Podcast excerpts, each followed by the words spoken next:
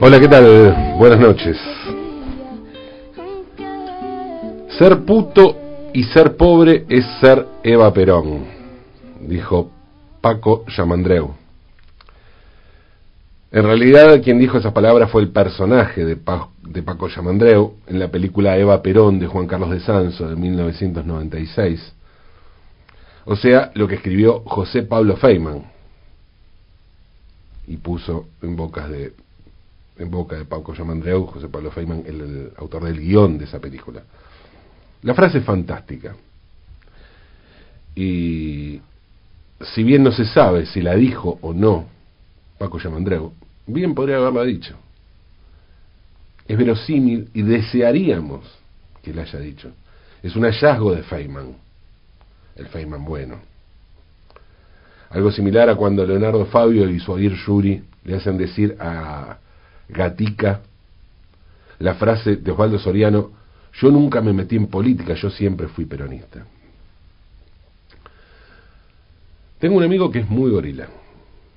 no es un amigo, es, es un conocido. Un tipo al que quiero y respeto por batallas libradas en otras épocas, de autogestión, de revistas culturales, de compartir trincheras en otro momento que hoy sería imposible pero bueno, así, aún así guardo un respeto y un cariño, a pesar de que no nos vemos nunca y bueno, si nos viéramos seguramente nos putearíamos. Ese tipo, este tipo que les cuento es un gorila enorme, galáctico. Un gorilazo tremendo. Para que se den una idea, me queda bien Fernando Iglesias, qué sé yo. Pero claro, tiene algunas diferencias cae bien, pero tiene algunas diferencias. Y una fundamental es Evita. Mi amigo Gorila es Gorila a nivel King Kong, pero no se mete con Evita, la respeta. Mi amigo Gorila tiene hasta cierta veneración por Eva. Además de ser un cinéfilo cultor de Leonardo Fabio, un tipo que dice que las únicas cinco horas de su vida en las que se vuelve peronista es cuando ve Perón Sinfonía de un Sentimiento de Fabio. Pero Fabio es pasión cinéfila, Eva, en cambio, es fe. La fe de un ateo gorila que en algún momento se expresa del modo más inverosímil y por lo tanto peronista. Evita es un mito peronista que trasciende largamente el peronismo, por varios motivos, pero fundamentalmente por su condición de mujer y por su clasismo. Seguramente es por eso que conecta con varios autores gays, lesbianas, que fueron los primeros en entender no solo el mito, sino el valor político de ese mito y de su figura. Un antiperonista furioso y gay como Juan José Sebrelli publicó en 1966 el ensayo Eva Perón, aventurero militante. Y puede decirse que allí Sebrelli se adelantó a su tiempo, al punto de dar una visión de Evita que recién podría llegar a entenderse entrado el siglo XXI, con el feminismo en las calles. Sebrelli arranca su libro después de cuando entra después de la portada con una dedicatoria que dice a Simón de Beauvoir. Le dedica su libro sobre Evita a Simón de Beauvoir, o sea, deja claro desde el comienzo que está trazando una analogía entre Eva Perón y la gran teórica del feminismo de esos años, la autora del segundo sexo. Algo que después va a ser explícito en su ensayo, Sebrelli, donde compara la pareja de Perón y Eva con la de Sartre y Simón, Simón de Beauvoir.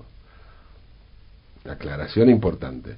Sebrelli era entonces profundamente antiperonista, pero también era profundamente sartreano.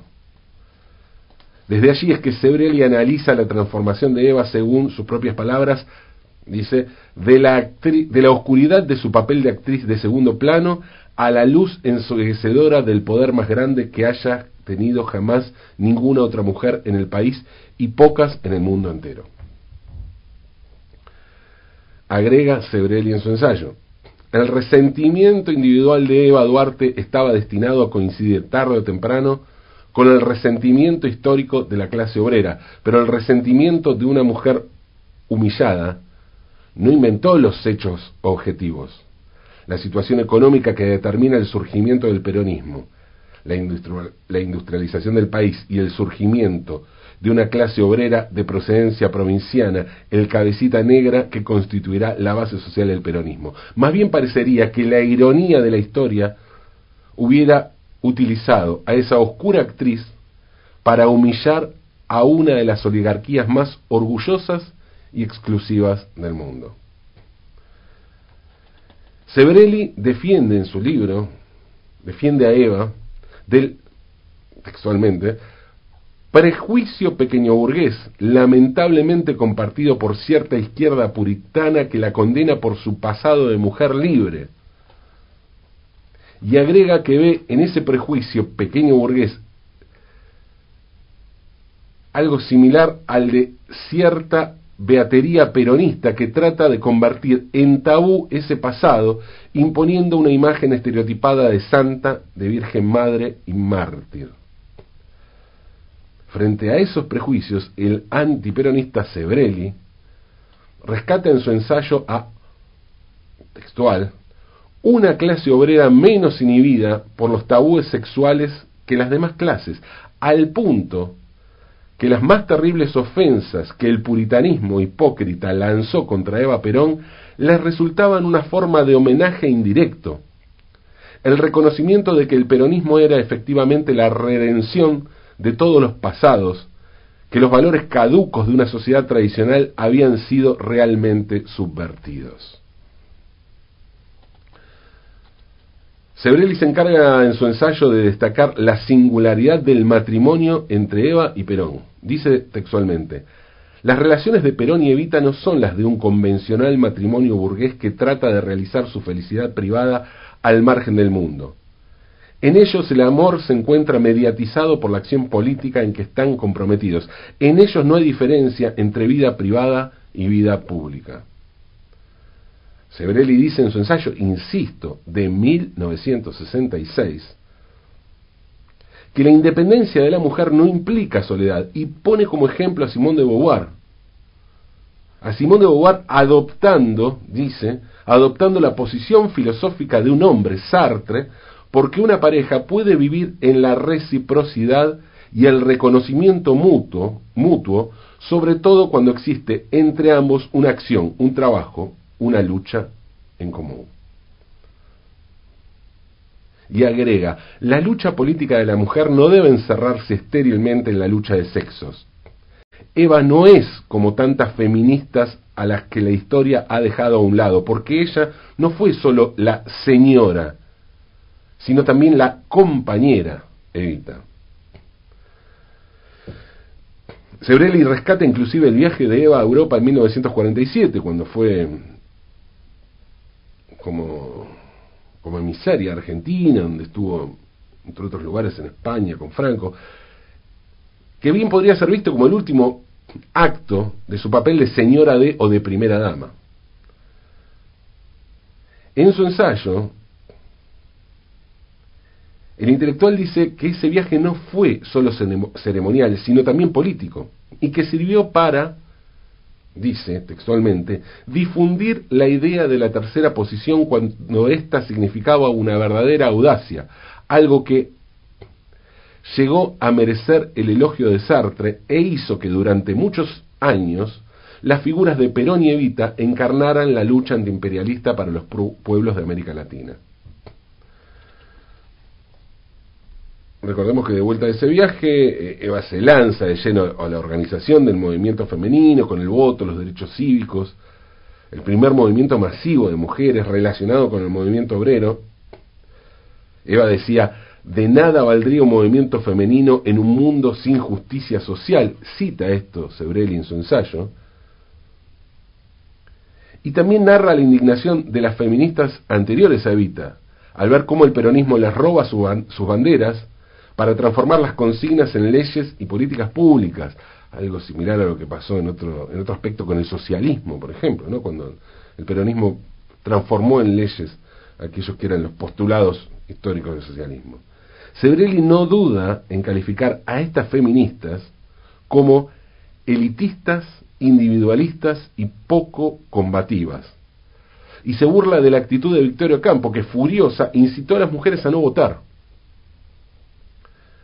Dice Severelli en su ensayo, Victoria Ocampo se equivocó porque las mujeres argentinas, que ni se enteraron de este, de este inconcebible discurso, aceptaron, por supuesto, el voto que les otorgaba Eva Perón y lo utilizaron en su gran mayoría para votar por el partido que les reconocía sus derechos cívicos. Eva Perón le hizo sentir por primera vez a una clase desasimilada y desarraigada la solidaridad y la simpatía humanas.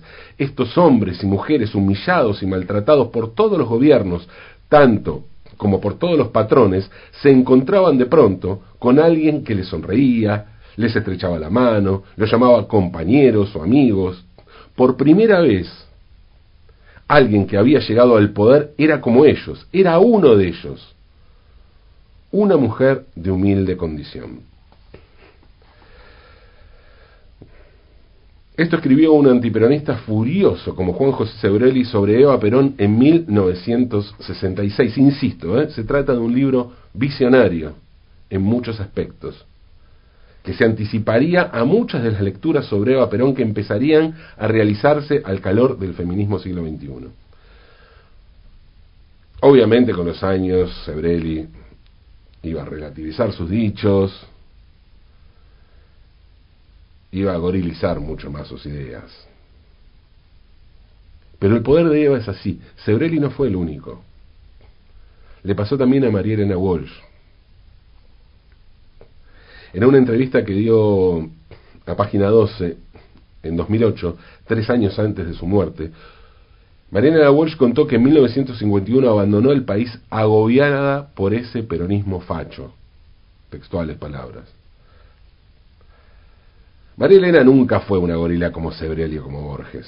De hecho, en sus últimos años tuvo algunos mimos hacia el gobierno de Néstor Kirchner y reconoció unos cuantos logros del peronismo, más allá de haber escrito también cosas muy en contra y de ser básicamente una mujer antiperonista. Pero sintió también fascinación por la figura de Eva. En 1976, sí, 1976, vaya, un año, María Elena Walsh publicó su libro de poemas Cancionero contra el mal de ojo, y allí incluyó su poema Eva, que probablemente junto a las patas en la fuente de Leónidas Lamborghini sea, al menos para mí, el mejor poema que se escribió sobre Evita en la historia. Eva se llama, y el poema dice así. Eva. En los altares populares santa, llena de hielo para los gorilas, pero eso sí solísima en la muerte. Y el pueblo que lloraba para siempre, sin prever tu atroz peregrinaje. Con mis ojos la vi, no me vendieron. Esta leyenda ni me la robaron días de julio del 52, ¿qué importa dónde estaba yo? No descanses en paz, alza los brazos, no para el día del renunciamiento, sino para juntarte a las mujeres con tu bandera redentora, lavada en pólvora, resucitando. No sé quién fuiste, pero te jugaste. Torciste al riachuelo a Plaza de Mayo Metiste a las mujeres en la historia, de prepo, arrebatando los micrófonos, repartiendo venganzas y limosnas. Bruta como un diamante en un chiquero, ¿quién va a tirarte la última piedra? Quizás un día nos juntemos para invocar tu insólito coraje.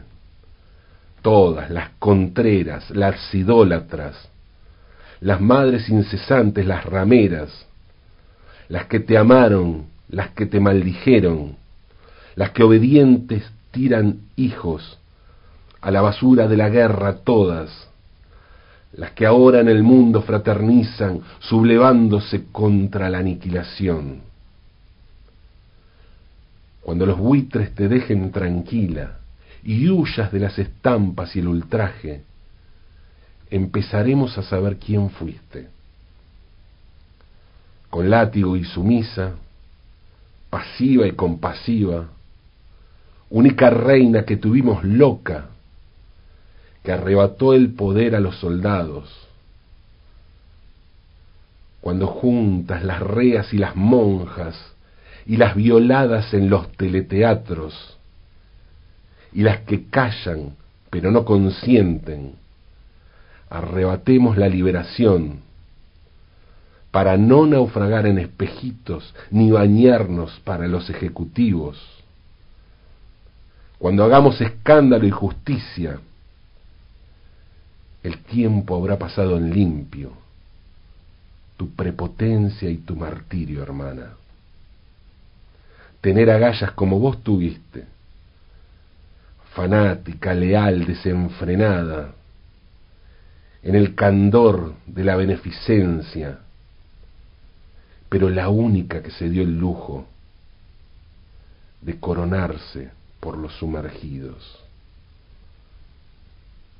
agallas para hacer de nuevo el mundo, tener agallas para gritar basta, aunque nos amordasen con cañones.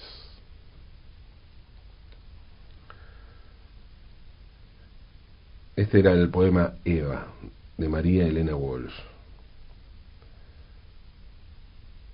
Ayer se cumplieron 68 años de la muerte, de la entrada a la inmortalidad de María Eva Duarte de Perón, de Evita. Este, este es nuestro homenaje,